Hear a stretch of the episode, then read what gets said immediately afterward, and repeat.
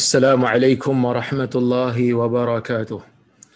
الحمد لله نحمده ونستعينه ونستغفره ونعوذ بالله من شرور أنفسنا ومن سيئات أعمالنا. من يهده الله فلا مضل له ومن يضلل فلا هادي له. أشهد أن لا إله إلا الله وحده لا شريك له وأشهد أن محمدا عبده ورسوله. Allahumma salli wa sallim ala Muhammad wa ala alihi wa sahbihi ajma'in amma بعد Muslimin dan Muslimat yang dirahmati oleh Allah Subhanahu Wa Taala sekalian. Alhamdulillah pada malam ini kita sekali lagi dapat menyambung ha, kuliah kita ha, kita membaca kitab Riyadhus Salihin karya Al-Imam An-Nawawi rahimahullah. Dan insya-Allah hari ini kita akan masih berada dalam bab yang sebelum ini iaitu bab yang ke-27 eh. Bab tahrim ta'zim hurumatil mu'minin. Bab pengagungan kepada kehormatan orang-orang Islam. Dan insya-Allah hari ini kita akan masuk kepada hadis yang ke-10 di dalam bab ini dan hadis yang ke-233 di dalam keseluruhan kitab. Kata Al-Imam An-Nawawi rahimahullah wa an Abi Qatadah Al-Harith ibn Rib'i radhiyallahu anhu qala qala Rasulullah sallallahu alaihi wasallam inni la aqumu ila inni la aqumu ila as-salah wa uridu an utawwila fiha fa asma'u buka as-sabi fa atajawwazu fi salati karahiyata an ashqa ala ummi rawahu al-bukhari yang bermaksud daripada Abi Qatadah daripada Abi Qatadah Harith bin Rabi'i. Ha ni nama ni sahabat ni jarang kita dengar nama dia. Abi Qatadah Harith bin Rib'i ya. Dia ni daripada kalangan puak Khazraj daripada golongan Ansar. Maksudnya dia sahabat Nabi sallallahu alaihi wasallam yang berasal daripada Madinah. Dia berasal daripada Khazraj dan dia ni tuan-tuan dan puan-puan rahmati Allah sekalian menyertai peperangan semua sekali bersama dengan Nabi sallallahu alaihi wasallam kecuali Badar. Ha, Badar dia tak sempat. Ha, Badar dia tak sempat. Tetapi Uhud dan perang-perang selepasnya memang dia menyertai bersama dengan Nabi sallallahu alaihi wasallam. Dan dia meninggal dunia pada tahun 54 Hijrah di Madinah. Waktu tu umur dia 70 tahun. Ha, ini lebih kuranglah serba sedikit berkaitan dengan biografi Abu Qatadah Al-Harith bin Rabi'i radhiyallahu anhu. Katanya Rasulullah sallallahu alaihi wasallam bersabda. Dia kata Nabi SAW cakap satu hari, Inni la aqumu ila salah. Aku sesungguhnya aku bangkit nak salat. Fa wa uridu an utawwila fiha. Dan aku ingin untuk memanjangkan sedikit salat aku. Maksud Nabi sallallahu alaihi wasallam kata pada satu hari Nabi salat bersama dengan para sahabat. Nabi mengimamkan para sahabat. Ya. Yang mana sahabat dok follow belakang Nabi menjadi makmum, Nabi kata pada hari itu rasa macam nak baca panjang sikit. Kemudian bila Nabi sallallahu alaihi wasallam salat saja dan Nabi nak panjangkan sedikit, Nabi kata fa asma'u buka as-sabi. Maka aku terdengar kata Nabi aku terdengar tangisan seorang budak. Dalam salat tu Nabi kata Nabi nak panjangkan sedikit ya, sebab Nabi tahulah orang belakang dia boleh tahan untuk uh, lama sedikit.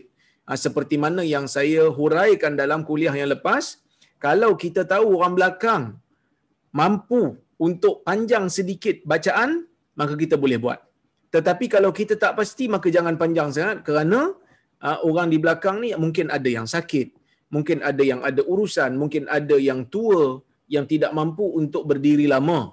Jadi oleh kerana itu jangan bebankan mereka.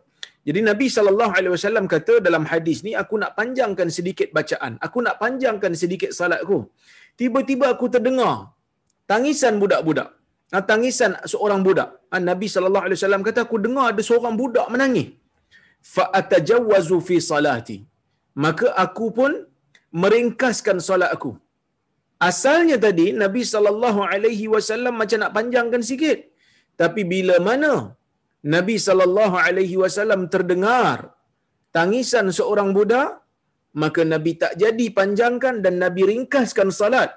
Karahiyata an asyqa ala ummih kerana aku tidak suka tangisan tersebut jika dibiarkan lama akan membebankan ibunya, akan menyusahkan ibunya yang sedang bersalat. Jadi tuan-tuan dan puan-puan rahmati Allah Subhanahu wa taala sekalian. Kalau kita tengok hadis ni, ada beberapa faedah yang kita boleh ambil. Yang pertama sekali, pada zaman Nabi sallallahu alaihi wasallam, budak-budak memang dibawa masuk ke dalam masjid.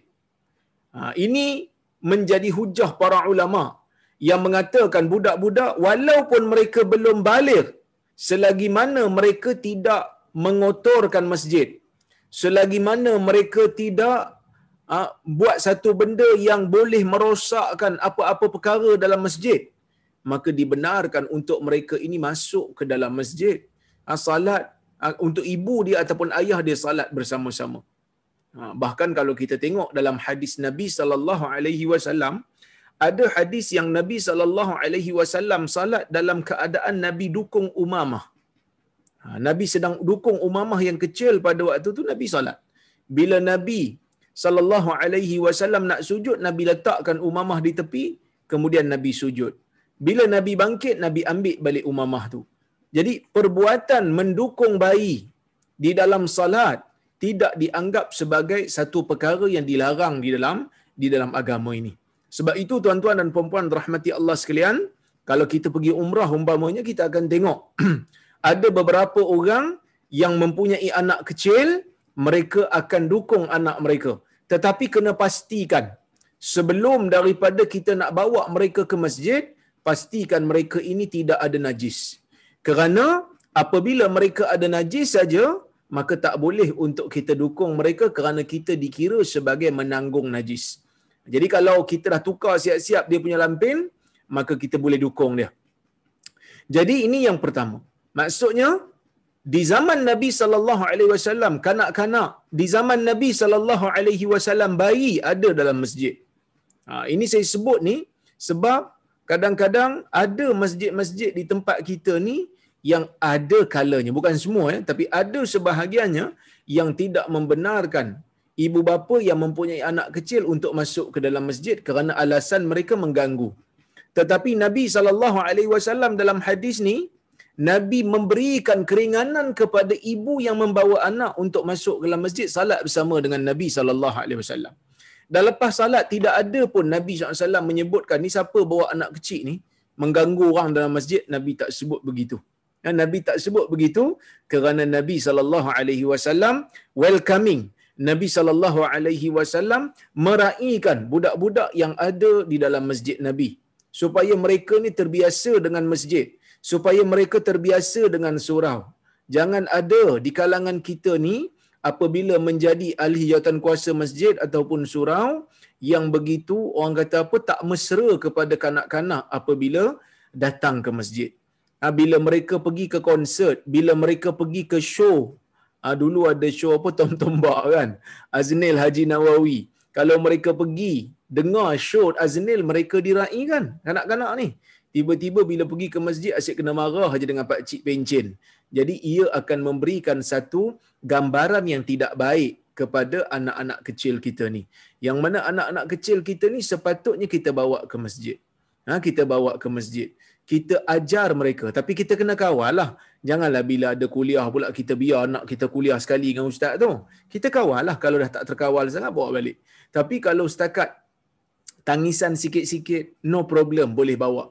Ha, kerana orang yang muda yang ada anak kecil ni pun mempunyai hak untuk salat di masjid Nah, selagi mana ia tidak betul-betul mengganggu orang yang berada di dalam di dalam sah bersama dengan imam pada waktu itu. Jadi Nabi sallallahu alaihi wasallam tak tak larang riwayat yang mengatakan jannibu sibyanakum wa majaninikum wa majaninakum al masjid jauhkan masjid kamu daripada kanak-kanak dan orang-orang gila di kalangan kamu hadis ini adalah hadis yang tidak sahih bahkan ia bercanggah dengan riwayat yang kita baca ni. Yang mana riwayat ni adalah hadis riwayat Bukhari yang sahih yang mana Nabi sallallahu alaihi wasallam mempercepatkan bacaannya apabila terdengar tangisan budak.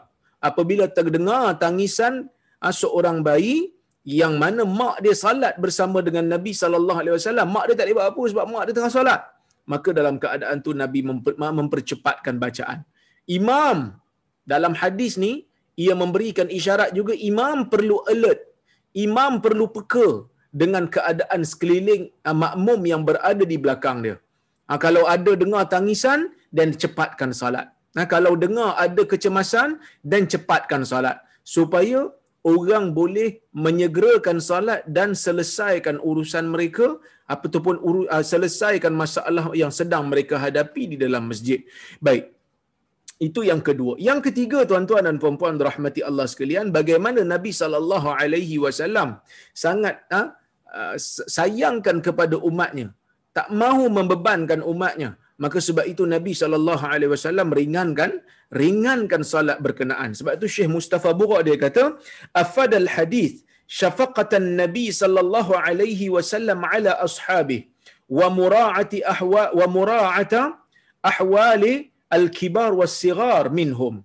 Yang mana Nabi sallallahu alaihi wasallam sangat kasih kepada umatnya dan Nabi sangat meraihkan keadaan umat dia sama ada yang tua ataupun yang kecil. Hadis sebelum ni kita baca Nabi sallallahu alaihi wasallam menegur imam-imam yang membaca dengan bacaan yang panjang. Kerana bacaan yang panjang itu boleh membebankan orang-orang tua, boleh membebankan orang-orang yang mempunyai penyakit, boleh membebankan orang-orang yang ada keperluan ataupun ha-, ada hajat lain nak segera untuk beredar daripada salat berjemaah hadis ni kita tengok Nabi sallallahu alaihi wasallam menjaga hak budak-budak yang mungkin dia ni tak solat pun. Tetapi Nabi sallallahu alaihi wasallam tahu kalau budak ni menangis lama, mak dia akan terganggu. Mak dia akan jadi tak khusyuk. Mak dia akan sakit, mak dia akan malu. Maka Nabi sallallahu alaihi wasallam menyegerakan urusan salat supaya mak dia boleh tengok dia dan pujuk dia supaya dia tak menangis lagi. Itu yang pertama. Yang disebut oleh Syekh Bura lah. Kemudian, samahatul Islam. Samahatul Islam. Wa yusrahu bihaithu yura'i halatin nas wa qudratihim fala yukallifullahu nafsan illa wus'aha. Ah, hadis ini menunjukkan bagaimana lapangnya dada Islam. Bagaimana bertimbang rasanya syariat Islam dan kemudahan di dalam agama Islam sehinggakan Islam ini meraihkan keadaan manusia dan kemampuan manusia sehinggakan Allah menurunkan satu ayat yang mana Allah Taala kata Allah Taala tidak akan bebankan mana-mana orang dengan apa-apa hukum melainkan pada kadar yang dia mampu untuk tanggung melainkan pada kadar yang dia mampu untuk laksanakan. Sehingga kan kalau kita berhadapan dengan situasi yang sangat beban dan sangat berat, datang rukhsah di dalam agama untuk memberikan keringanan kepada umat ini. Maka umat ini adalah umat yang Allah Ta'ala berkati. Umat ini merupakan umat yang Allah Ta'ala kasihi dengan Allah muliakan mereka ya dengan Allah Ta'ala muliakan mereka dengan satu syariat yang mana syariat itu dikenali sebagai hanifiyatus samhah. Satu syariat yang sangat bertimbang rasa, syariat yang ringan, syariat yang ada rukhsah apabila kita berhadapan dengan situasi yang sukar. Kemudian kata Syekh lagi, alal a'immati wal khutaba an yaqtadu bi Rasulillah sallallahu alaihi wasallam kai la yamallun nas, kai la yamallan nas wa tahsul al faidatu wa ra'fatu bihim. Yang mana kata syekh lagi ke atas imam-imam di masjid dan pembaca-pembaca khutbah hendaklah mereka ini meniru cara Rasulullah sallallahu alaihi wasallam supaya manusia ini tidak jemu dan supaya terhasilnya faedah ha, terhasilnya faedah daripada apa yang mereka sampaikan dan terhasilnya kasih sayang kepada mereka. Ha, kalau kita tengoklah kan. Kalau kita tengok uh, khutbah khatib bila tengok bila khatib ni tengok masjid umpamanya masjid dah tak muat dia tengok masjid dah tak muat orang dok solat kat luar ini sebelum PKP lah kan jadi kalau lah kata dia tengok ramai orang solat di luar di bawah cahaya matahari yang panas. Jadi janganlah dia panjangkan solat dia sangat. Jangan dia panjangkan solat dia kerana orang solat dalam panas. Jadi dia kena peka. Ha, dia kena peka. Begitu juga kalau dia tengok masjid dia dah penuh tak ada kawasan melainkan orang dah melimpah keluar daripada keluar daripada masjid dia tengok hari nak hujan. Jadi dia segerakanlah salat dia tu supaya orang tak salat di dalam di dalam hujan. Ha, orang tak salat di dalam hujan supaya dia ni ada sifat bertimbang rasa. Ha, jadi orang akan respect pada imam ni orang akan hormat pada imam. Imam adalah orang yang bertimbang rasa kepada makmum dia. Ha, meraihkan keadaan makmum dia. Baik kita tengok kepada hadis yang ke-11 ha, hadis yang ke-11 dalam bab ni. Baik an jundab bin abdullah radhiyallahu anhu qala qala rasulullah sallallahu alaihi wasallam man shalla salata subhi fahuwa fi dhimmatillah fala yatlubannakumullahu min zimmatihi bi syai' fa innahu may yatlubuhu min zimmatihi bi syai' yudrikhu summa yakubbuhu ala wajhi fi nari jahannam rawahu muslim. Hadis yang ke-11 ya hadis yang ke-11 kata al imam an-nawawi daripada jundab bin abdullah radhiyallahu anhu katanya Rasulullah sallallahu alaihi wasallam bersabda man salla salat subhi sesiapa yang salat Nah, sesiapa yang selesai salat subuh fahuwa fi zimmatillah maka dia termasuk di dalam uh, peliharaan Allah azza wajal fala yatlubun fala yatlubannakumullahu min zimmatihi bi syai.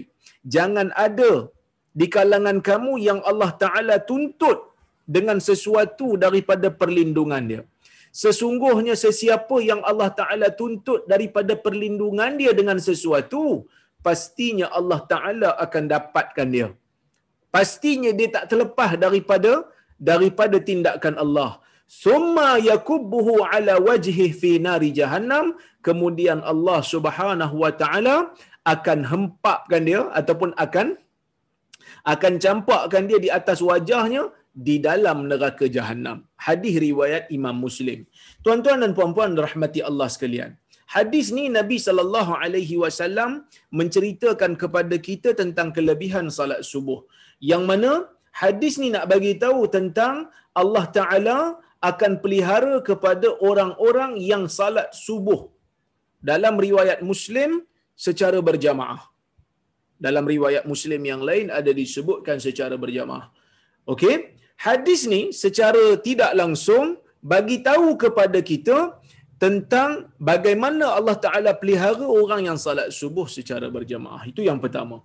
Yang kedua, hadis ni juga bila Nabi kata, "Fala yatlubannakumullahu min zimmatihi."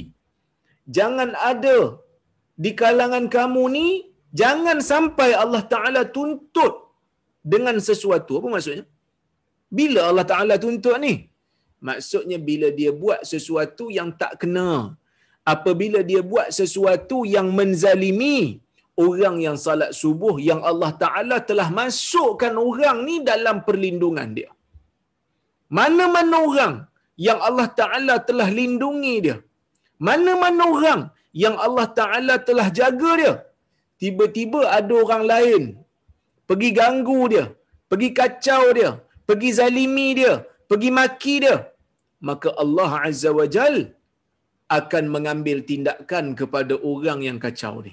Ini amaran daripada Nabi sallallahu alaihi wasallam. Sebab itu para ulama dia mengatakan hadis ini secara tidak langsung memberikan peringatan kepada sesiapa yang melakukan kejahatan, melakukan kezaliman, melakukan uh, kita panggil apa? Uh, kemelampauan kepada orang yang melakukan salat subuh secara berjamaah. Dan hadis ni juga memberitahu kepada kita secara tidak langsung hadis ni juga secara tak langsung seperti mana yang disebutkan oleh sebahagian ulama ketika menghuraikan hadis ni dia kata selain daripada hadis ni memberi amaran memberi ancaman kepada orang yang orang lain yang buat salah orang lain yang buat zalim kepada orang yang Allah Taala pelihara hadis ni juga secara tak langsung memberikan amaran dan ancaman kepada orang yang telah Allah Taala pelihara. Dia tu Allah Taala pelihara dah. Sepatutnya dia jaga diri dia. Tapi setelah dia melakukan salat subuh secara berjamaah, tiba-tiba dia pula pergi buat maksiat. Dia pula pergi rongkaikan peliharaan Allah yang sepatutnya Allah Taala jaga. Dia pula pergi paksa diri dia keluar daripada peliharaan Allah. Ha, ini benda bahaya juga. Sebab itu disebut di sini tahdzirun ha, tahdzirun liman salla subuh min irtikabil ma'asi fayaghfiru zimmatallahi alaihi yang mana disebutkan oleh ulama antaranya yang menyebutkan ni adalah al-Imam Munawi. al-Imam al-Munawi ya. Dalam kitab dia disebut dia kata hadis ni secara tak langsung selain daripada dia memberi amaran supaya orang lain tak kacau orang yang Allah Taala pelihara orang-orang baik ni jangan buat zalim kat dia. Orang-orang zalim ni jangan pergi buat benda melampau kat dia. Bahaya. Kerana satu hari nanti Allah Taala akan balas. Kalau tak balas di dunia dia Allah Taala akan balas di akhirat. Begitu juga ia mengandungi amaran dan ancaman kepada orang yang Allah Ta'ala telah janji untuk pelihara. Dia dah buat dah benda untuk dapat pelindungan ni. Pergi semayang elok-elok. Semayang berjemaah elok-elok. Tiba-tiba dia pergi buat maksiat. Dia rongkaikan. Dia robek peliharaan yang Allah Ta'ala dah bagi kat dia. Ini pun merupakan ini pun merupakan perkara yang terkandung ha, di dalam uh, hadis tersebut. Baik, kemudian para ulama berbahas. Uh, para ulama berbahas. Kenapa solat subuh ini uh, disebut secara spesifik? Adakah solat lain tidak memberikan perlindungan? Para ulama menyebutkan solat subuh ini diberikan uh, kelebihan yang spesifik ini kerana menurut At-Tibi ada seorang ulama hadis nama dia At-Tibi waktu dia menghuraikan hadis ni dia kata yang Allah Taala janji kelebihan nak lindung ni pada salat subuh ni dia kata salat subuh ni ada kesusahan ada masyakkah ada berat nak bangkit susah. Jadi kalau siapa yang buat menunjukkan keimanan dia tinggi. Siapa yang mampu jaga menunjukkan dia ni orang yang memang betul-betul mendahulukan Allah walaupun dia tengah sedap tidur jadi dia layaklah dapat. Ha, dia layak dapat. Baik. Manakala Ibn Allan, Ibn Allan ni ada seorang ulama, ha, dia menulis syarah kepada Riyadus Salihin juga, tapi kitab dia tu nama dia Dalilul Falihin. Syarah kepada Riyadus Salihin. Dia mengatakan bahawasanya Nabi sallallahu alaihi wasallam menyebutkan subuh secara spesifik kerana subuh ni permulaan hari permulaan siang. Ha, subuh ni permulaan siang, bukan permulaan hari. Permulaan hari dalam Islam mula maghrib. Tapi subuh ni permulaan siang. Maksudnya orang dah mula bangkit. Orang nak keluar, nak berinteraksi sesama mereka. Jadi sesiapa yang salat subuh secara berjamaah, maka dia dapat perlindungan Allah kerana lepas ni dia nak keluar, dia nak bertemu dengan manusia. Dia nak berurusan dengan manusia. Jadi kalau dia ni salat, maka dia dapat perlindungan Allah. Perlindungan Allah ni maksud apa?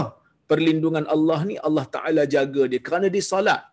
Seperti mana dalam hadis yang saya pernah bacakan dulu. Kita baca sama-sama dulu. Iaitu yang yang mana Nabi wasallam sebut was-salatu nur. Salat itu cahaya. Yang mana orang yang bersalat jiwanya akan diterangi dengan cahaya iman.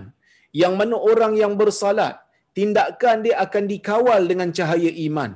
Orang yang pernah orang yang sentiasa melazimi untuk sujud kepada Allah Azza wa Jal, pastinya dia akan rendah diri apabila berhadapan dengan dengan manusia lain. Dia akan bersifat tawaduk kerana dia adalah hamba Tuhan, dia biasa. Ha, dia biasa merendah diri dia. Maka orang yang salat ni hubungan jiwa dia dengan Allah tu sentiasa ada. Tak mungkin orang yang salat ni, sangat-sangat jaranglah kita kata.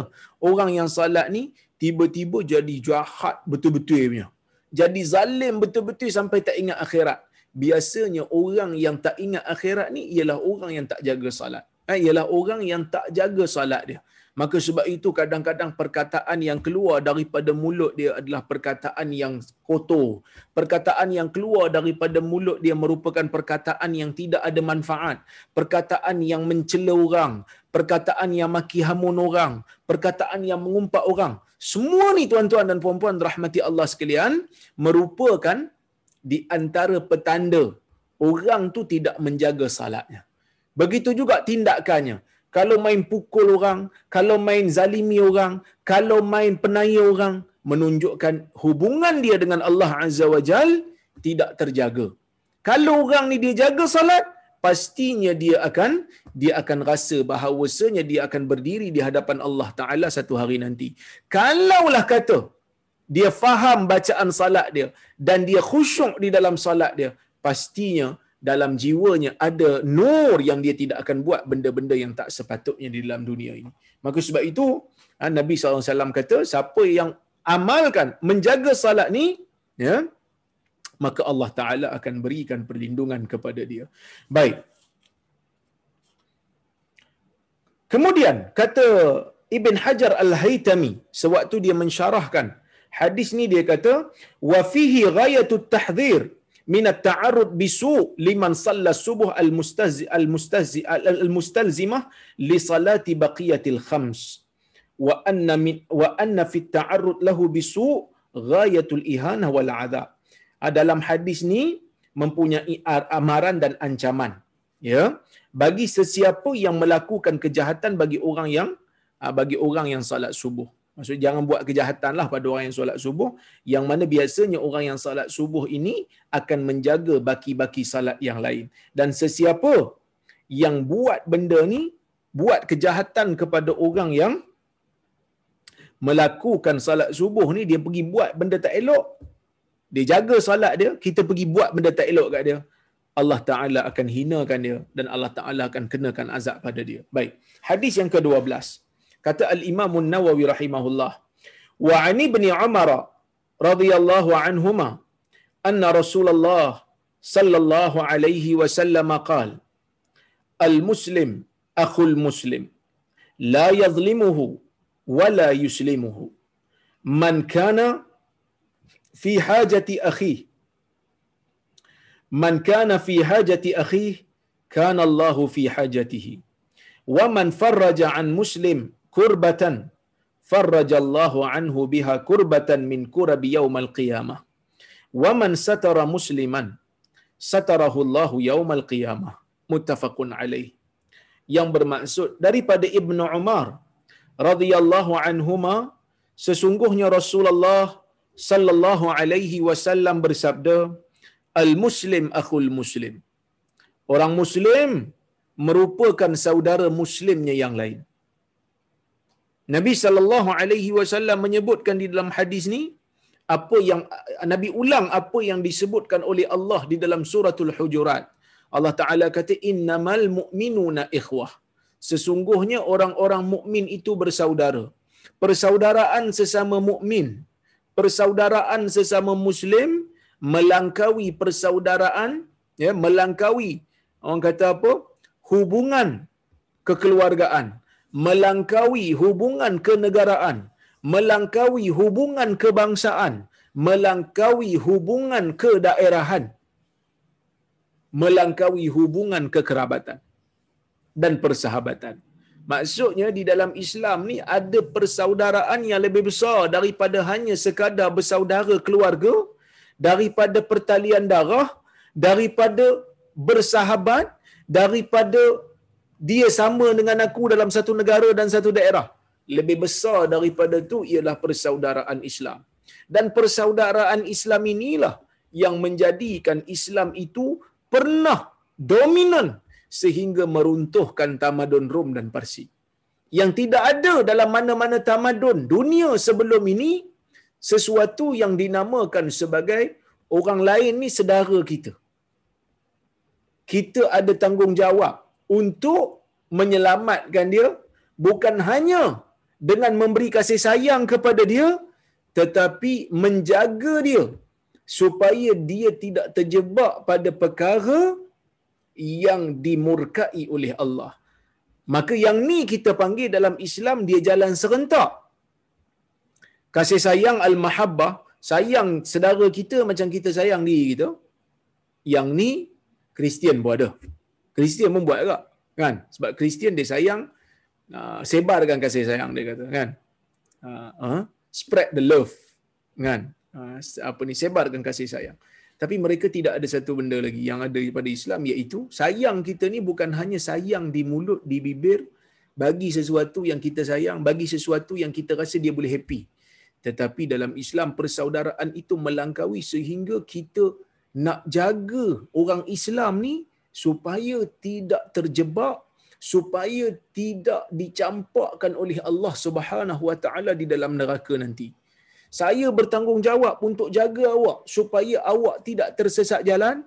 Awak juga bertanggungjawab kepada saya untuk tegur saya kalau benda yang saya buat ini boleh menyebabkan saya masuk ke dalam neraka Allah.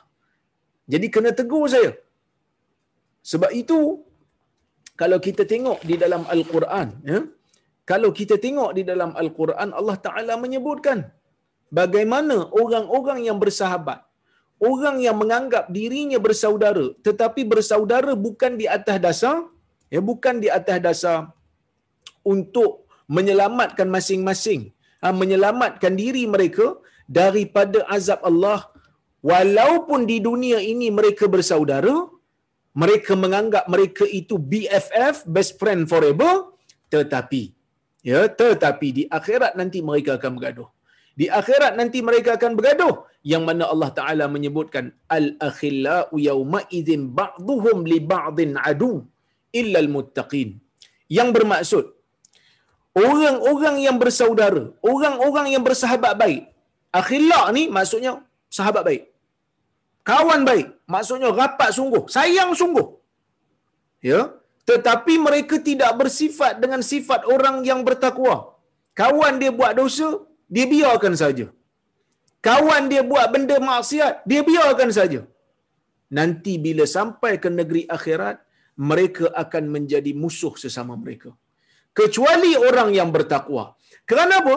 Kerana orang yang bertakwa ini persahabatan mereka hanyalah kerana untuk mendapatkan redha Allah. Orang yang bertakwa apabila mereka bersahabat, bersahabatnya mereka itu sampai ke negeri akhirat, bukan hanya di dalam dunia. Kalau ada benda yang tak kena, dia akan bagi tahu. Ni sahabat tak kena. Yang ni Allah Taala murka. Yang ni saya nak tegur sikit, benda ni tak betul. Bila ada sahabat yang seperti itu, ia menunjukkan sahabat Ah, yang baik. Sebab itu tuan-tuan dan puan-puan rahmati Allah sekalian, ah, di dalam uh, sirah, di dalam sirah ada seorang pemuda yang asalnya ya yang asalnya dia ni rapatlah dengan Nabi sallallahu alaihi wasallam. Dia ni selalulah menghadiri majlis Nabi sallallahu alaihi wasallam. Ya. Jadi bila dia menghadiri majlis Nabi sallallahu alaihi wasallam uh, saya saya saya lupa nama dia. Kalau tak silap saya Umayyah bin Khalaf kalau tak silap. Ya, Umayyah bin Khalaf kalau tak silap saya ataupun Ubay bin Khalaf. Dia ni uh, ya saya ingat balik. Dia ni tuan-tuan dan puan-puan rahmati Allah saya tak ingat eh dia Ubay bin Khalaf betul. Ubay bin Khalaf dan juga Uqbah bin Abi Muaid. Mereka ni ber, uh, ber, berkawan. Okey? Jadi bila mana mereka berkawan salah seorang daripada mereka ni selalu menghadiri majlis Nabi sallallahu alaihi wasallam. Baiklah dengan Nabi sallallahu alaihi wasallam iaitu Uqbah bin Abi Muaid. Uqbah bin Abi Muaid dia ni selalu hadir majlis Nabi sallallahu alaihi wasallam. Jadi pada waktu dia orang kata apa menghadiri majlis Nabi ni, dia macam adalah kecenderungan untuk masuk Islam. Macam adalah. Dia ni seorang yang lembut, seorang yang bersopan santun, duduk dalam majlis Nabi, tidak menyakiti Nabi. Elok aja dia ni. Okey? Jadi, masa tu orang dah mula dah tuduh Uqbah bin Abi Mu'aid ni sebagai orang yang telah menukar agama sebab baik dengan Nabi Muhammad sallallahu alaihi wasallam. Orang dah mula sanksi dengan dia. Orang kata, "Eh, Uqbah bin Abi Muaid telah menukar agama, telah jadi murtad." Dia kata. Maka pada waktu tu tuan-tuan dan puan-puan, ada seorang sahabat dia yang nama Ubay bin Khalaf. Ubay bin Khalaf ni dia baru balik daripada Syam.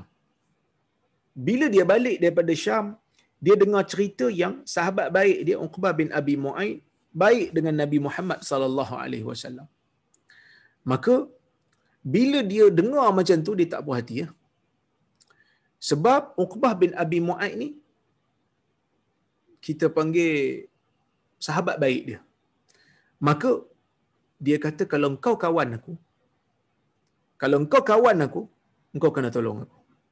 Kau kena buktikan pada aku. Apa dia? Kau pergi ludah muka Nabi sallallahu alaihi wasallam. Pergi ludah muka Muhammad. Kau pergi ludah muka Muhammad. Jadi dia pun oleh kerana nak menjaga persaudaraan, persahabatan, nak menjaga persahabatan. Uqbah bin Abi Mu'aid ni asalnya baik dengan Nabi wasallam. Kerana nak menjaga persahabatan antara dia dengan Ubay bin Khalaf, akhirnya dia ludah di muka Nabi wasallam dan akhirnya dia memerangi Nabi wasallam. Ha, dia memerangi Nabi wasallam di dalam peperangan Badar. Ha, di dalam peperangan Badar dan akhirnya dia terkorban bersama dengan puak-puak Quraisy, Uqbah bin Abi Muaid.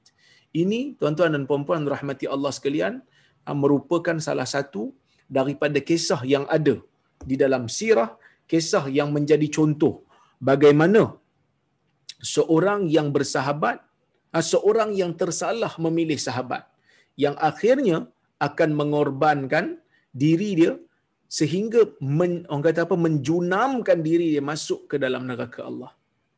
Ha, jadi sebab itu kawan ni saudara persahabatan ni benda yang penting. Al mar'u ala dini khalilih falyanzuril mar'i Ah, falyanzuril falyanzur ahadukum may yukhalil atau kama qal. Seseorang itu akan berada di atas agama sahabatnya. Dan hendaklah salah seorang daripada kamu melihat memerhatikan siapa yang dia berkawan. Dia berkawan dengan siapa kalau dia berkawan dengan orang baik maka baiklah insya-Allah dia kalau dia berkawan dengan orang yang kurang baik maka kurang baiklah kurang baiklah tindakan dia. Sebab apa? Sebab mungkin dia akan dia akan merasa dalam nak menjadikan kawan dia tu puas hati, dia terpaksa buat benda-benda yang Allah Taala murka. Tapi dia buat juga. Sebab sebab dia rasa kawan lebih utama. Jadi di dalam Islam ni tak macam tu. Islam bila berkawan, bila bersahabat, sahabat di dalam Islam ini sahabat dunia dan akhirat kita selamatkan dia daripada bahaya dunia dan kita selamatkan dia daripada bahaya akhirat. Begitu juga dia. Dia selamatkan kita untuk bahaya dunia. Dia juga akan usaha untuk selamatkan kita daripada bahaya akhirat. Baik, bila Nabi sallallahu alaihi wasallam menyebutkan al-muslim akhul muslim, seorang muslim adalah saudara muslimnya yang lain. Apa Nabi sebut? La yazlimuhu wa la yuslimuhu dia seorang muslim tidak boleh menzalimi muslimnya yang lain. Seorang muslim tak boleh zalimi muslim dia yang lain. Wala yuslimuhu. Dan dia tidak boleh untuk meninggalkan muslim yang lain berada dalam keadaan bahaya. Ataupun meninggalkan diri muslim yang lain untuk ditipu oleh syaitan dia mesti ada tanggungjawab untuk balikkan, tegur, ubah, islah supaya saudara muslimnya itu kembali ke panggal jalan. Sebab itu bila disebut di sini, ya, la yuslimuhu tidak menyerahkannya ai la yatrukuhu ila aduwi. Tidak meninggalkan ya. Tidak meninggalkan dirinya kepada musuhnya. Au nafsuhu ataupun au nafsihi ataupun dia tak tinggalkan orang ni dia tak tinggalkan muslim yang lain pada dirinya al ammarah bisu yang mana nafsunya itu membawa apa ni menyuruh dia untuk melakukan kejahatan au ila syaitani ataupun dia menyerahkan saudara muslimnya yang lain itu digoda oleh syaitan maka sebab itu tuan-tuan kalau tengoklah kan ilmuan-ilmuan agama di seluruh dunia tidak berhenti bercakap memperbetulkan kesalahan orang. Walaupun mungkin ada orang yang tak selesa, walaupun mungkin ada orang yang tak, tak puas hati, tetapi ia adalah tanggungjawab. Al-Muslim akhul Muslim, la yazlimuhu wa la yuslimuhu. Dia saudara kita. Dia buat silap, dia buat benda salah, dia sebarkan kesesatan, dia sebarkan kesalahan, dia sebarkan penipuan, dia sebarkan pembohongan. Tanggungjawab Muslim yang lain untuk membetulkan. Tak boleh kata, alah jangan gaduh lah lapang dada. Kalau lapang dada dalam masalah khilaf tak apa. tapi lapang dada dalam masalah pembohongan, dalam masalah maksiat, dalam masalah bid'ah tak boleh. Kita mesti menegakkan kebenaran. Sebab dia saudara kita, kita bertanggungjawab untuk betulkan dia. Dia saudara kita, kita bertanggungjawab untuk selamatkan dia. Tak boleh kita tinggalkan dia. Sehingga dia dibinasakan oleh musuh manusia dia. Kalau dia minta tolong kita, kita tolong dia. Sebab itu kalau kita baca dalam sirah kan, bagaimana ha, seorang uh, muslimah di zaman Abbasiyah diganggu di dalam pasar. Ha, diganggu di dalam pasar di Syam, kalau tak silap saya. Yang mana dia pada waktu tu dia menjerit apabila diganggu oleh orang-orang bukan Islam. Dia panggil, wa mu'tasimah. Dia panggil kepada Khalifah Mu'tasim pada masa tu, Khalifah Mu'tasim hantar tentera daripada Baghdad. Ya, daripada Baghdad dia hantar tentera untuk menyelamatkan muslimah tersebut. Ha, yang mana dia kata dia punya kepala tentera tu aku boleh hantar satu tentera, kepala tentera dekat Syam, ekornya masih berada, ekor tentera tu masih berada di Baghdad. Punya punya ramainya tentera Islam yang ber orang kata apa ber mampu ataupun ber uh, ber, uh, kita kata apa uh, mampu dan juga sukarela untuk membantu saudara muslimnya yang lain. Ha, sukarela untuk membantu saudara muslim. Ataupun kita tak boleh biarkan dia. Dia kita nampak dia buat benda salah. Dan kita tegur dia. Ha, tak boleh kita biarkan dia uh, di, ditipu oleh nafsu dia ataupun ditipu oleh syaitan. Okey. Kemudian Nabi sallallahu alaihi wasallam kata, "Man kana fi hajati akhi, kana Allahu fi hajatihi." Sesiapa yang berada pada hajat saudaranya, maka Allah akan berada pada hajatnya. Apa dia ni? Nabi sallallahu alaihi wasallam gunakan perkataan yang sangat deep. Satu perkataan yang sangat mendalam. Siapa yang berada pada hajat saudaranya, saudara muslimnya, maka Allah akan berada pada hajatnya. Maksudnya apa? Maksudnya kalau saudara kita saudara muslim kita ada hajat, minta tolong. Minta tolong kita, kita mampu tolong, tolong. Jangan dok fikir saya ni kalau tolong dia bukan ada apa-apa pun. Saya ni kalau tolong dia bukan ada bukan ada kepentingan apa pun. Jangan tuan-tuan. Dulu ada saya satu pengalaman lah. Saya nak cerita ada tuan-tuan. Pengalaman saya. Saya bukan orang baik. Tapi kadang-kadang dengan benda-benda macam ni, kita bolehlah untuk uh, kutip pahala yang yang mana kadang-kadang nak buat pahala yang lain-lain tu kita tak mampu nak buat ibadat banyak kita tak mampu kita orang lemah kan tapi benda-benda macam ni kadang-kadang kita rasa aku boleh buat pahala lah pahala bonus ada seorang hamba Allah ni dia ni belajar lagi degree lagi Kan? Dia tak habis belajar lagi kat universiti. Ya, tapi dia ni tuan-tuan, dia punya anti kat saya. Saya baca, kadang-kadang ada orang tag saya dekat Facebook. dia punya anti dengan saya, saya pun tak tahu kenapa. Punya marah, punya benci, kutuk saja. Saya pun tak jawab, saya kata biarlah dia. Kan? Tapi orang lain dah tegur, saya nampak orang lain dah tegur, orang lain dah komen, so saya kata saya tak payah tak layan lah. Ha, kalau orang lain dah tegur. Kalau orang lain tak tegur, saya boleh bagi tahu lah untuk tegur. Saya kata biarlah dia. Orang lain dah tegur lah tiba-tiba satu ketika tuan-tuan. Entah macam mana dia hantar satu mesej dekat saya dekat Facebook. Dia hantar satu mesej dia kata assalamualaikum ustaz. Saya masa tu kat Jordan lagi. Tak habis lagi apa ni pengajian PhD saya tak habis lagi masa tu. Dia pun hantar mesej dia kata assalamualaikum ustaz. Saya pun jawab waalaikumsalam. Saya kata eh budak ni aku kenal. Dia kata saya ni student satu universiti. Disebutlah satu universiti dia kata saya ni pelajar satu universiti ni nak kena buat assignment ustaz. Saya kena buat tugasan. Pensyarah saya bagi tugasan hadis. Ustaz boleh tak tolong saya? Orang yang selalu kutuk saya. Orang yang selalu sindir-sindir saya. Orang yang selalu tulis benda yang tak adil untuk saya. Tiba-tiba hari ni dia serah diri pada saya. Dia kata, Ustaz, saya nak minta tolong. Ustaz boleh tak tolong saya untuk selesaikan di mana saya nak cari benda ni sebab benda ni tugasan yang saya kena buat untuk semester saya. Masa tu tuan-tuan dan puan-puan rahmati Allah sekalian, datanglah bisikan syaitan. Tak payah tolong dia. Sebab apa? Sebab dia kutuk engkau. Padam muka dia. Datang. saya manusia kan? Ada syaitan yang yang yang sedang ikut saya. So dia bisik kat saya, dia kata, "Jangan, jangan tolong. Biarkan dia padan muka." Siapa suruh? Ah sebelum ni bukan main lagi dia kutuk kau. Sebelum ni bukan main lagi dia kata kau ni tak kena. Tapi akhirnya cari kau juga. Pergilah cari ustaz-ustaz dia tu. Ada seruan tu datang. Kan? Mula-mula saya memang macam tu. Saya kata saya tak jawab. Ya, entah ni. Ambil jadi pengajarannya. Lepas ni jangan kutuk orang.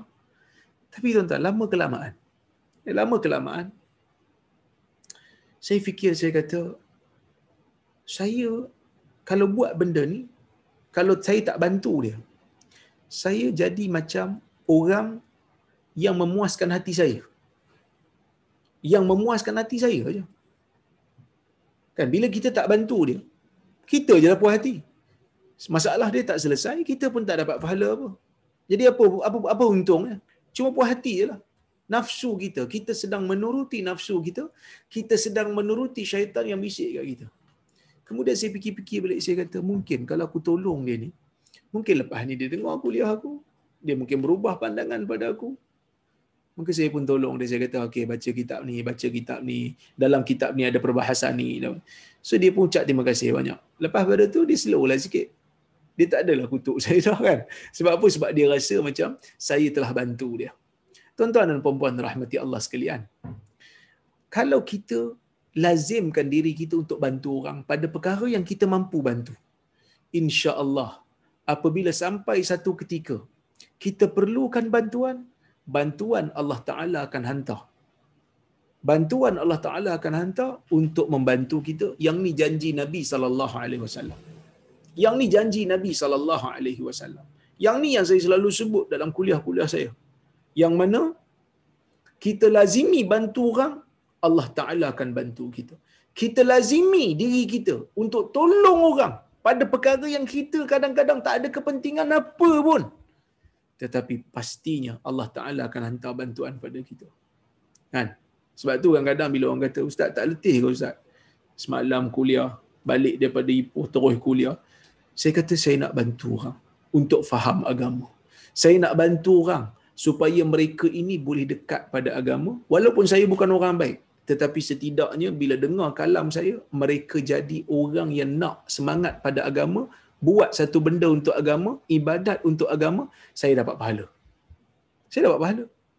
Kerana saya telah menunjukkan jalan kepada mereka. insya-Allah saya doakan.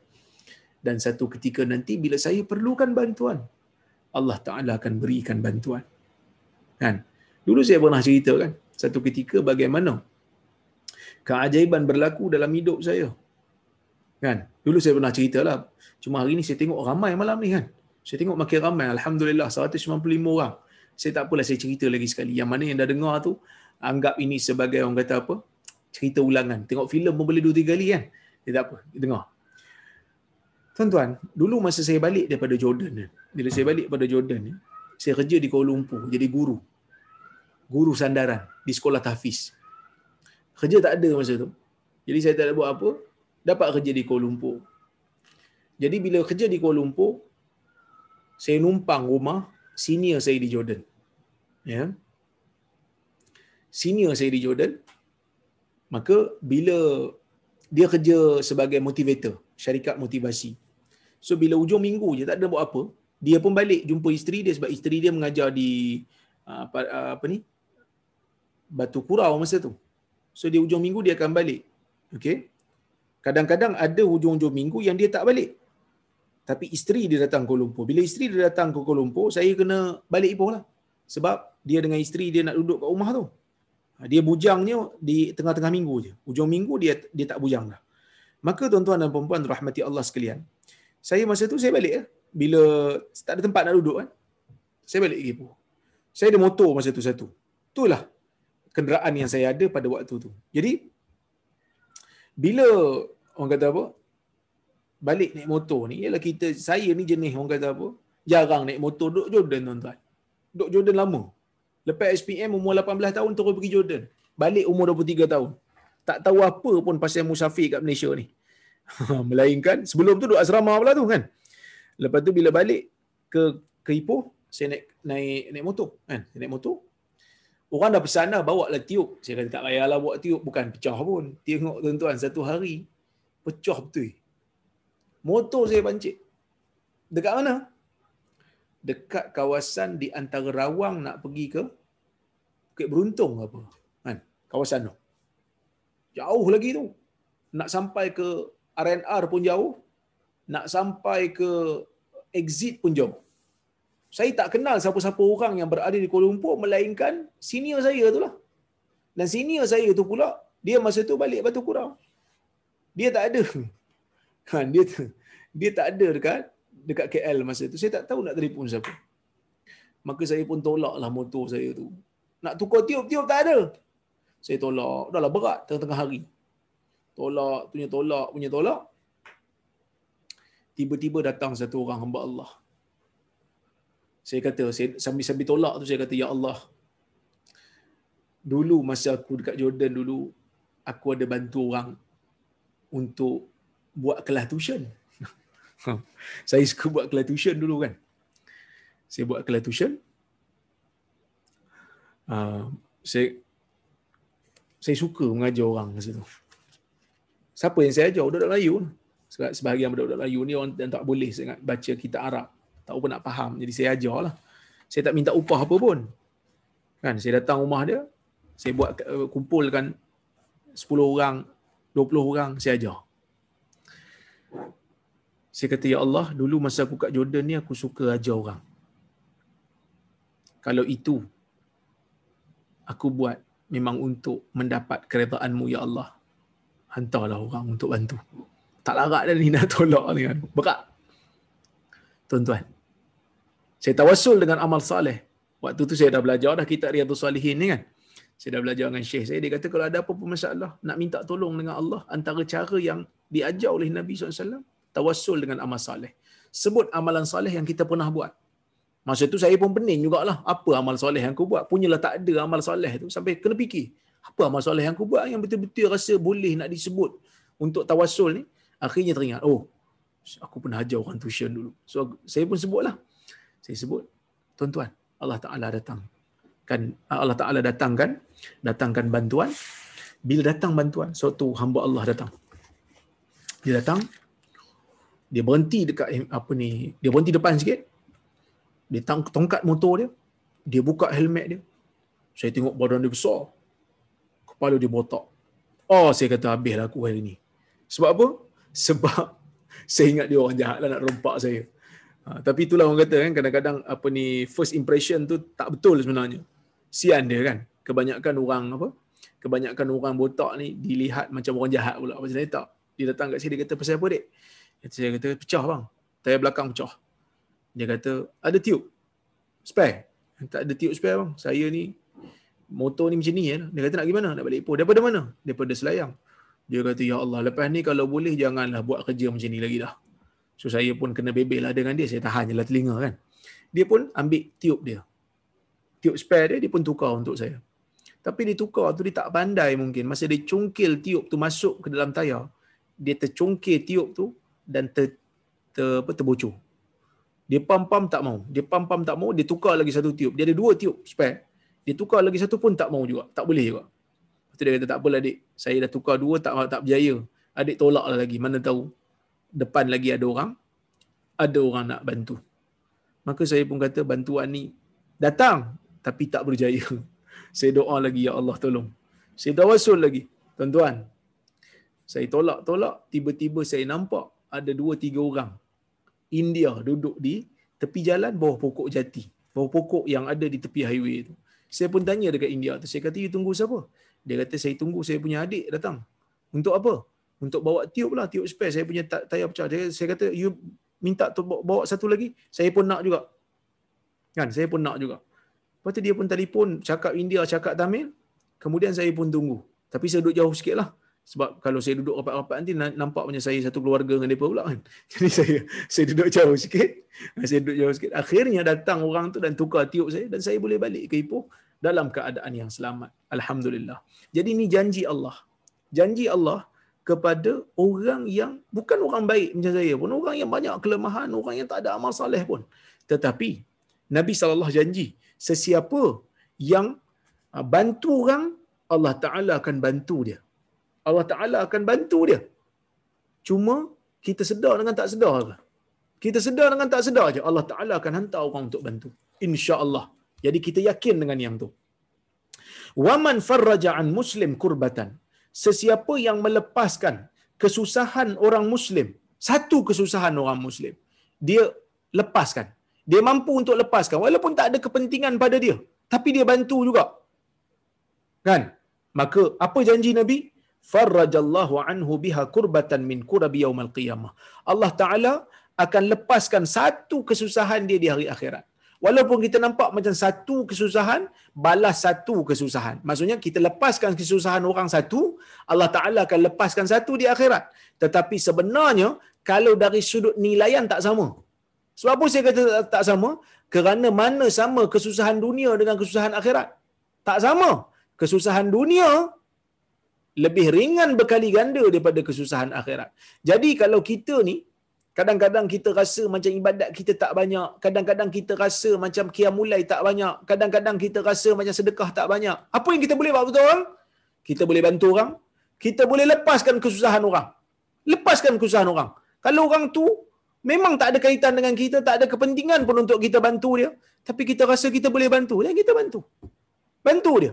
Supaya Allah Ta'ala di hari akhirat nanti akan lepaskan kesusahan kita di hari kiamat nanti. Waman satara musliman satarahu Allahu yaumal qiyamah. Sesiapa yang menutup aib orang Islam, satu orang Islam, maka Allah Azza wa Jal akan tutup aibnya di hari kiamat.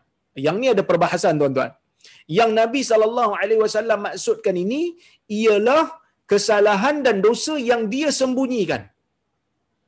Kesalahan itu pula adalah kesalahan pribadi, dosa pribadi bukan dosa awam. Maksudnya kita nampak satu orang kita nampak, ternampak dia buat satu benda yang salah. Dia buat satu maksiat. Kita pergi tegur dia. Kita kata, hang ni buat satu maksiat, aku nampak hang buat semalam. Kita kata, hang tolong ubah. Orang lain tak tahu, aku cuma cuma aku yang tahu. Allah Ta'ala bagi aku tengok. Aku ternampak. Hang tolong ubah perasaan. Ah, hang tolong ubah perangai ni. Jangan nak buat benda ni lagi. Tapi aku sembunyikan, aku tak bagi tahu orang lain. Aku tak viralkan, aku tak rakam dan letak dalam Facebook kerana dia mungkin orang yang ada pengaruh, ada kedudukan dalam masyarakat, kita tutup. Kerana itu adalah dosa pribadi.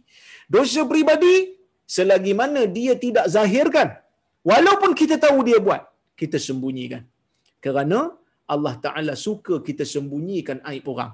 Allah Ta'ala suka kita sembunyikan maksiat yang orang buat secara tersembunyi dan maksiat itu adalah maksiat pribadi. Tetapi kalau maksiat itu melibatkan dosa awam, Al-Imam Nawawi rahimahullah menyebutkan kalau kita tahu ada pegawai kerajaan, ada menteri, ada perdana menteri, ada mana-mana orang yang dilantik untuk jaga amanah orang, pegawai Baitul Mal dan seumpamanya, tiba-tiba dia pergi khianat. Dia pergi curi walaupun orang lain tak tahu dan kita kena buat laporan.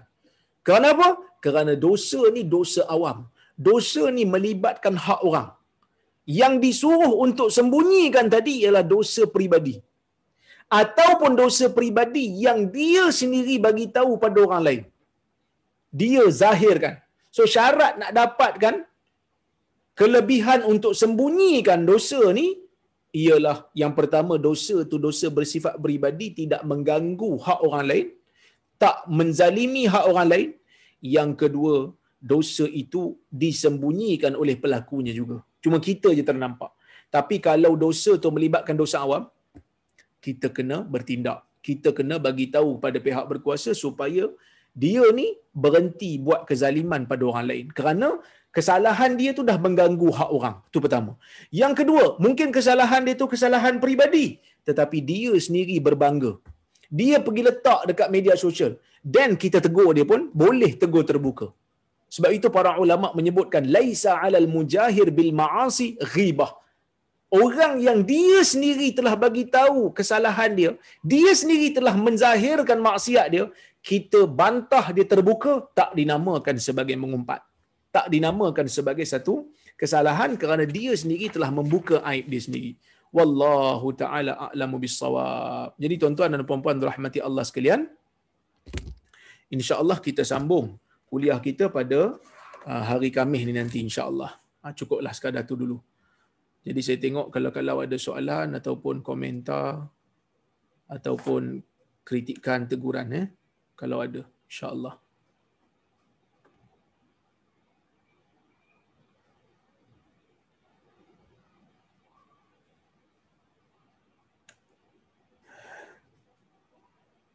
Salam Doktor Waalaikumsalam. Saya kalau tegur orang ataupun family selalunya akan sebabkan bergaduh dan tarik muka. Sebab kekurangan diri saya tak pandai tegur. Sebab banyak sangat bergaduh kadang-kadang buat saya jadi depres dan sakit. Doktor saya yang diagnose. Jadi sekarang saya banyakkan berdoa saja bila ternampak yang salah sebab nak kurangkan tekanan. Soalan saya adakah cara saya salah? Nabi SAW menyebutkan dalam hadis riwayat Abu Sa'id Al-Khudri man ra'a minkum munkaran falyughayyirhu bi yadihi fa illam yastati' fa bi lisanihi fa illam yastati' fa bi qalbihi wa dhalika adhaful iman. Yang bermaksud sesiapa di antara kamu yang nampak maksiat nampak kemungkaran berlaku di depan mata dia hendaklah dicegah dengan tangannya. Kalau tak mampu hendaklah dengan lidahnya. Kalau tak mampu hendaklah dengan jiwanya. Hendaklah dengan jiwanya itulah selemah-lemah iman.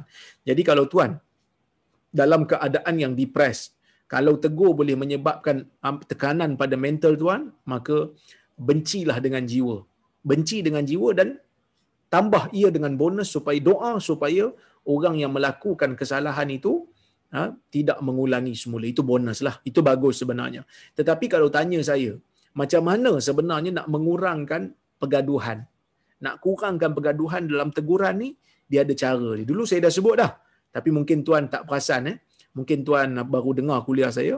Pertama sekali, kita gunakan kaedah sentuhan. Kalau kita boleh sentuh dia lah. Kalau katalah dia laki ataupun dia ni anak saudara kita mahram kita dan kita sentuh dia dulu.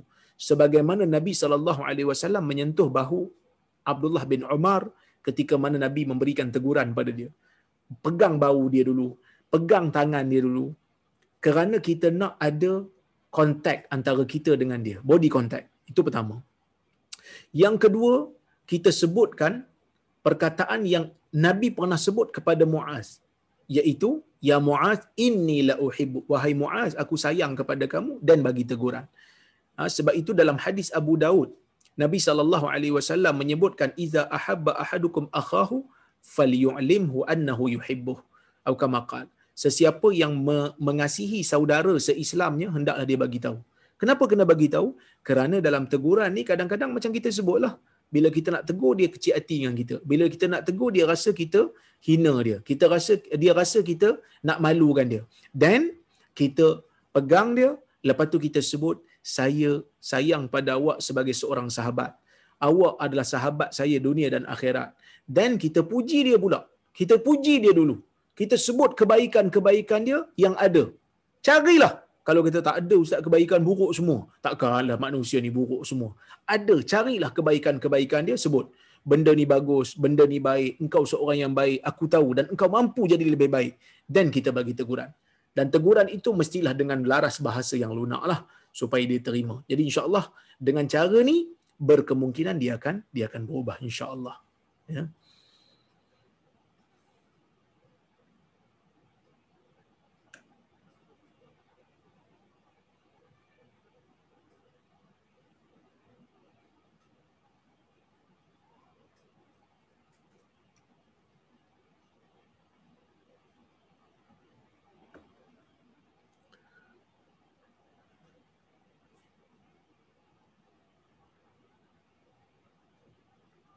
Assalamualaikum Syekh. Waalaikumsalam.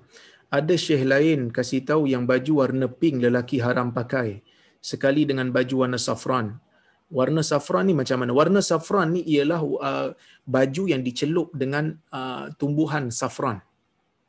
Ha, safran ni apa dalam bahasa uh, Melayu? Safran lah kot kan? Za'faran. Kalau dalam bahasa dalam bahasa Arabnya za'faran. Dia berwarna kekuningan. Ya, itu tak boleh kerana uh, orang lelaki tak boleh pakai lah kerana itu dianggap sebagai perhiasan perempuan. Warna pink ni mungkin dia beranggapan pakaian pink di tempat dia menyerupai orang wanita. Menyerupai orang perempuan. Tapi dia bergantung kepada uruf dan suasana. Kalau uruf dan suasana setempat mengatakan pink tu dipakai oleh dua-dua jantina di sesebuah tempat, maka tidaklah menjadi satu larangan. Wallahu a'lam. Assalamualaikum tuan ustaz. Waalaikumsalam. Bolehkah bertawasul dengan orang-orang saleh yang masih hidup? Macam mana ya boleh? Bertawasul dengan orang saleh yang masih hidup, kita pergi jumpa dia, kita minta dia doa kepada Allah untuk kita. Kerana doa orang saleh ni Allah Taala makbulkan.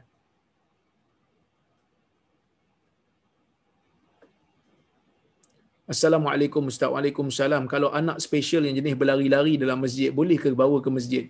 Kita kena tengok keadaan. Kalau memang dia ni tak terkawal, ya, kalau dia ni memang tak terkawal, bawa ke masjid langsung tak boleh, tak boleh nak kontrol sampai kalau kita tegur pun tak boleh buat apa.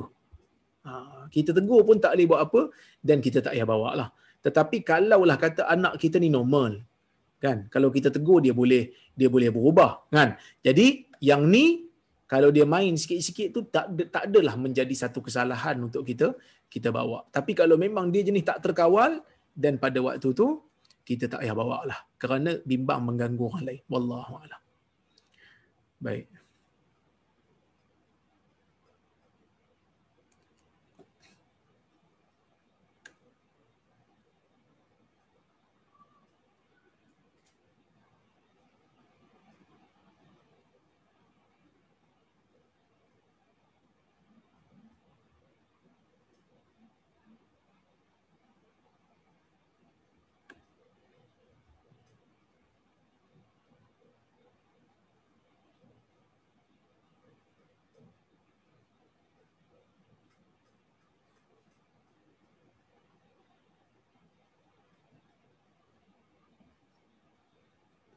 Assalamualaikum warahmatullahi wabarakatuh. Waalaikumsalam warahmatullahi wabarakatuh. Bagaimana harus kita menjaga kelakuan apabila ternampak Bilal masjid yang kadang-kadang mendirikan salat fardu sebagai imam bergaul dengan orang yang fasik?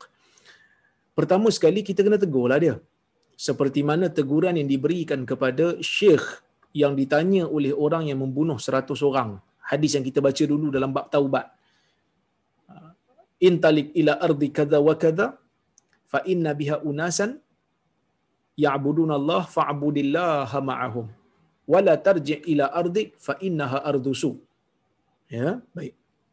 Maksud dia ah, bila dia taubat je dia kata kau pergi ke negeri sekian-sekian di sana ada manusia yang sembah Allah pergi sembah Allah bersama dengan mereka. Jangan balik ke negeri kamu kerana negeri kamu ni negeri yang jahat.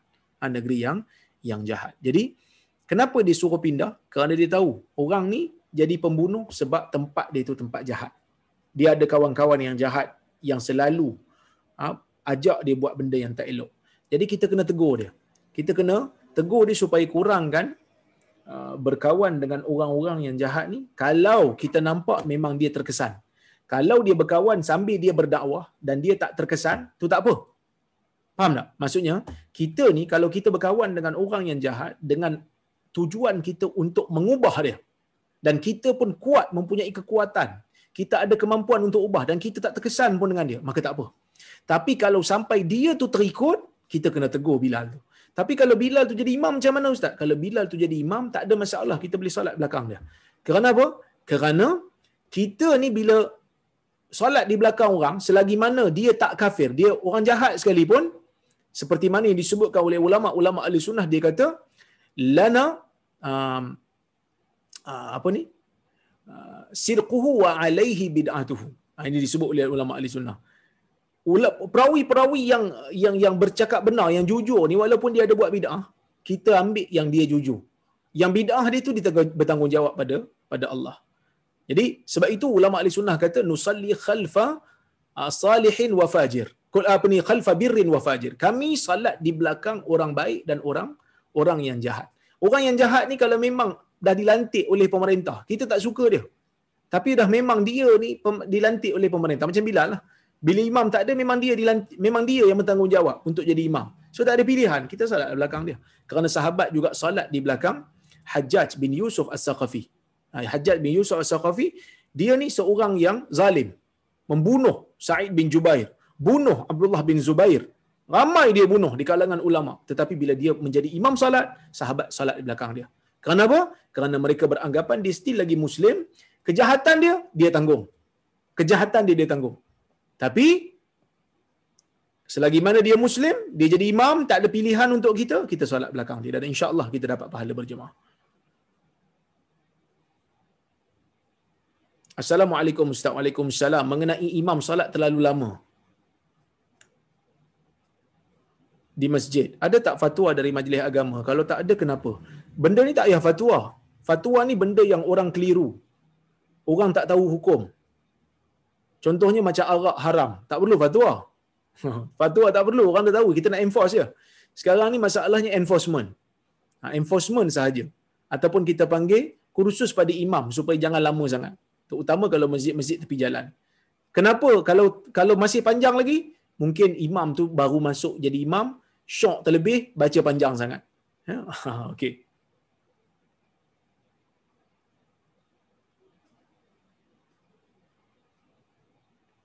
Assalamualaikum Waalaikumsalam. Assalamualaikum warahmatullahi wabarakatuh. Waalaikumsalam warahmatullahi wabarakatuh. Bagaimana keadaannya jika ahli jawatan kuasa sesebuah surau atau masjid memilih jemaah yang boleh hadir untuk eh mana tadi? Hilang dah soalan ni. Boleh hadir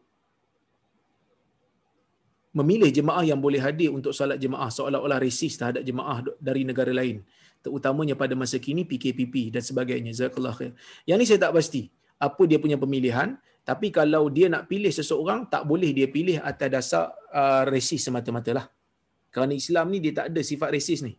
Tapi kalau memang ada panduan daripada MKN yang mengatakan orang luar negara jangan diberikan peluang dulu bagi tempat-tempat yang zon merah kerana bimbang dia ni tak kuarantin diri yang tu mungkin ada kewajarannya. Bukan disebabkan resis lah tapi disebabkan kita bimbang dia tak kuarantin diri balik daripada luar negara. Mungkin.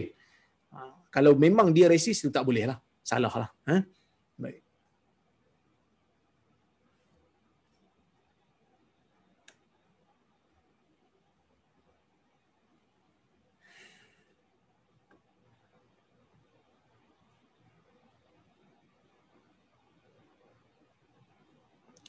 seumpama si fulan yang tidak kuat berpegang dengan pendapat agama bersikap lemah akidah dan kemungkinan ada masalah mental tetapi mendirikan salat fardu mengikut hawa nafsu dan si fulan tidak sedar dari kelakuan sendiri setelah diberi nasihat. Lalu si fulan menyediakan makanan untuk sedekah. Adakah sedekahnya itu sah atau diterima oleh Allah?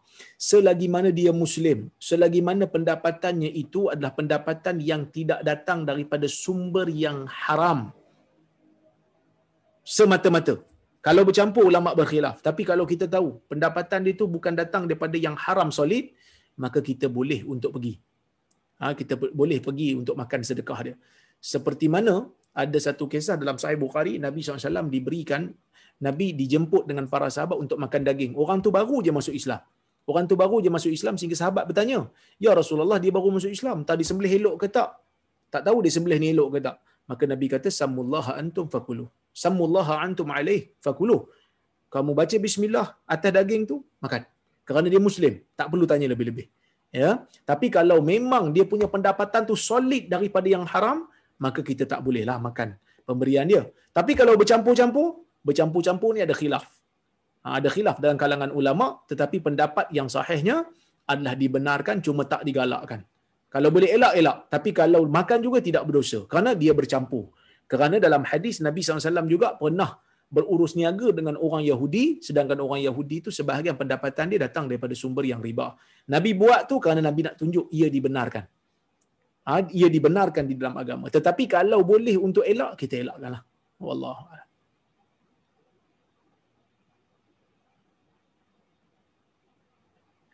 Assalamualaikum Dr. Waalaikumsalam. Kalau kita ada bercakap pasal individu yang macam doktor cakap tadi. Contoh seorang public figure yang ada buat kesalahan yang melanggar perintah Allah. Adakah kita perlu meminta maaf daripadanya walaupun benda yang dibuat tu betul-betul salah? Kalau kita menyebutkan keburukan dia tu dengan alasan untuk orang kata apa tak ada tujuan yang syar'i. Sebaliknya suka-suka sebut. Maka kita dah dianggap mengumpat dia. Bila kita mengumpat dia, dia tak tahu apa yang kita perlu buat? Ada dua pandangan ulama. Pandangan mazhab syafi'i yang sahih dalam mazhab syafi'i kena minta maaf kat dia. Pergi cari Facebook dia, tulis saya minta maaf saya sebut macam ni macam ni kat ustaz.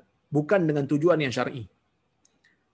Kalau ikut mazhab Hambali kata selagi mana dia tak tahu, tak perlu bagi tahu dia, sebaliknya istighfar kepada Allah supaya Allah Taala ampunkan dosa dia dan sebutkan kebaikan dia. Tetapi kalau kita sebutkan kesalahan dia tu dengan tujuan syar'i, apa tujuan syar'i? Kita sebut kesalahan dia tu pada orang supaya orang tak tertipu, supaya orang tak percaya. Contohnya ustaz tu baca hadis palsu. Kita bagi tahu, jangan dengarlah hadis yang dia baca tu. Hadis yang dia baca tu palsu. Dia ni banyak baca hadis palsu. Hati-hati dengar pada dia. Kita bagi tahu keburukan seorang public figure bukan untuk kita orang kata apa? Uh, bukan dengan tujuan yang tidak syar'i, sebaliknya tujuan yang syar'i. Li ta'dib. Untuk kita beri peringatan pada orang lain supaya berhati-hati bila dengar dari kuliah daripada dia yang ni tak dinamakan satu dosa. Bahkan ia merupakan satu tanggungjawab. Seperti mana yang dilakukan oleh ulama hadis apabila mereka mengkritik perawi-perawi hadis yang mempunyai masalah dari sudut ingatan mempunyai masalah dari sudut akhlak. Mereka kritik dan mereka bagi tahu kepada umat mereka bagi tahu kepada umat supaya umat tidak tertipu untuk mengambil riwayat mereka okey Wallahu a'lam.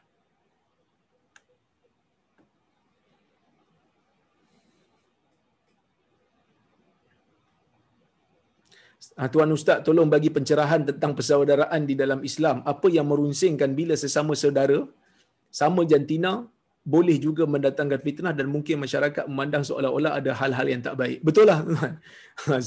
Sebab tu saya sebut dulu di negara Jordan eh, saya duduk Jordan lama 8 tahun saya duduk Jordan saya buat degree 4 tahun setengah saya buat PhD 3 tahun setengah orang di Jordan ni kalau dia kawan dengan seorang lelaki lah maksudnya lelaki sama lelaki kawan dia boleh pegang tangan jalan di pasar pegang tangan sama-sama ha, kemudian dia bila jumpa kawan dia dia mungkin cium pipi lagi menunjukkan dia rindu sungguh kat kita saya bila balik ha, daripada Jordan kemudian 2 3 tahun lepas daripada saya balik saya pergi balik ke Jordan ada program jemputan jumpa kat alik kawan saya, dia cium saya kat pipi ni. Kan? Kalau kena kat sini, tuan-tuan, memang kena tuduh LGBT lah.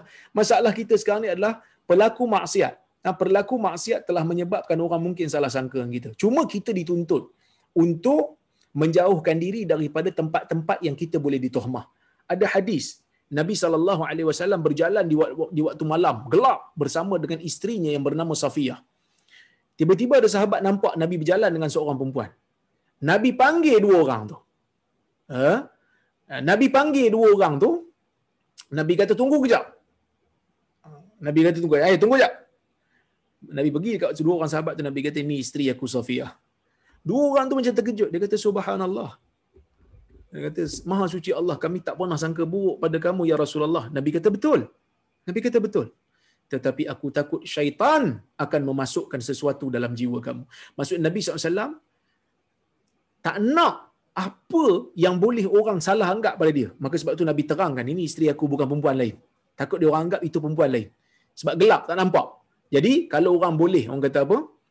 Kalau kita uh, dengan perbuatan tu boleh menyebabkan orang salah sangka dengan kita, maka kita jauhkan diri daripada melakukan perkara tu. Ha, tapi persaudaraan ni lebih luas daripada sekadar pegang tangan.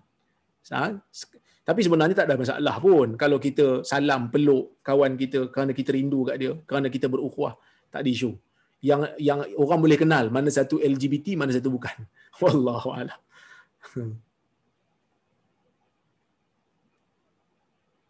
Salam Ustaz Waalaikumsalam. Macam mana pula dengan pemerintah sama ada kerajaan atau raja-raja yang kita tahu tidak mempunyai akhlak yang baik tetapi meletakkan undang-undang hukum agama ke atas rakyat. Sebab itu saya sebut tuan-tuan, hukum Islam ni dia bukan hanya dari sudut apa yang nak dilaksanakan tetapi bagaimana ia dilaksanakan juga kena tengok sebab itu Nabi sallallahu alaihi wasallam dalam hadis riwayat Bukhari Nabi pernah sebut Nabi kata innama ahlakal ladina min qablikum idza saraka fihi musyarif taraku wa idza saraka fihi mudhaif aqamu alaihi alhad. Walladhi nafsu muhammadin biyadihi. Law kanat fatimah bintu muhammad saraqat laqata'tu yadaha. Atau kama qala riwayat Bukhari. Yang bermaksud sesungguhnya perkara yang telah membinasakan umat sebelum kamu ialah apabila orang-orang bangsawan mencuri di kalangan mereka mereka tinggalkan. Tetapi apabila orang-orang yang lemah mencuri di kalangan mereka mereka laksanakan hukuman hudud ke atasnya demi Tuhan yang diri Muhammad berada di tangannya kalau Fatimah binti Muhammad mencuri sekalipun aku yang akan potong tangannya maka Nabi SAW menyebutkan tentang konsep kesamarataan dan kesaksamaan di dalam undang-undang. Bukan hanya bila negara tu buat hudud aja terus jadi negara Islam. Tak. Kerana Nabi sebut dalam hadis ni ada hudud Yahudi, iaitu bila orang kaya buat tak kena. Bila orang lemah buat kena. Sedangkan hudud dilakukan cuma pilih kasih. Nabi kata golongan ni golongan binasa. Golongan ni akan dibinasakan oleh Allah Azza wa Jalla. Tapi kita bila dah dibuat undang-undang ke atas kita, kita akurlah kerana kita tak disuruh untuk orang kata apa? Uh, memberontak dengan senjata. Tetapi bagi mereka yang melepaskan diri disebabkan oleh kerana kedudukan mereka, mereka harus beringat. Ha, mereka harus beringat kerana orang zaman dulu telah binasa. Jadi jangan sekali-kali menggunakan hukum Allah ini untuk melepaskan golongan-golongan bangsawan, melepaskan golongan-golongan politik, kena pada semua baru dikira sebagai semangat Islam. Saya sebut ni bukan untuk negara ni saja. Semua negara Islam terlibat. Semua negara Islam kena ambil pengajaran. Jangan lepaskan golongan yang yang bangsawan, jangan lepaskan golongan yang yang ada kuasa. Sebaliknya yang kena semua orang-orang yang yang lemah. Yang kena semua orang-orang yang yang tidak ada pengaruh. Semua sepatutnya kena. Sebab itu Nabi kata kalau Fatimah anak aku mencuri aku akan potong tangannya. Nak menunjukkan keadilan di dalam Islam. Jadi kita kena ambil benda ni sebagai satu nasihat. Kalau tak kita akan binasa. Wallahu a'lam. Tapi teguran, nasihat kena teruskan. Kena sebut. Ilmuan-ilmuan kena berani bercakap. Ilmuan kena berani bercakap. Supaya orang akan nampak di mana kesalahan yang dilakukan oleh golongan-golongan bangsawan ini. Wallahu a'lam. Tapi saya tak katalah di Malaysia ni tak nampak lagi lah. Tak nampak lagi lah ada double standard walaupun ada sebahagian orang dah mula bising. Tapi insyaAllah uh, mana-mana VIP yang buat salah pun uh, kena compound juga lah kan. Kena compound juga. Siasatan berlaku juga pada kenduri kahwin yang baru-baru ni kan. Artis ni. Uh, mudah-mudahan kita doakan supaya negara kita tak ada lah jenis orang kata apa golongan bangsawan akan terlepas bila buat salah. Wallahu alam. Jadi tuan-tuan insya-Allah kita jumpa lagi pada masa akan datang. Ah, jika ada kesalahan dan kesilapan daripada saya, saya mohon maaf. Terima kasih Haji Hamid, terima kasih kepada Haji Shah kerana menganjurkan ah, majlis pada malam ini. Uh, dengarnya Haji Hamid dia tak sihat hari ini, kita doakan mudah-mudahan dia diberikan kesihatan oleh Allah Subhanahu Wa Taala kembali seperti biasa untuk berkhidmat bagi umat ini. Wallahu alam. Assalamualaikum warahmatullahi wabarakatuh. Waalaikumsalam.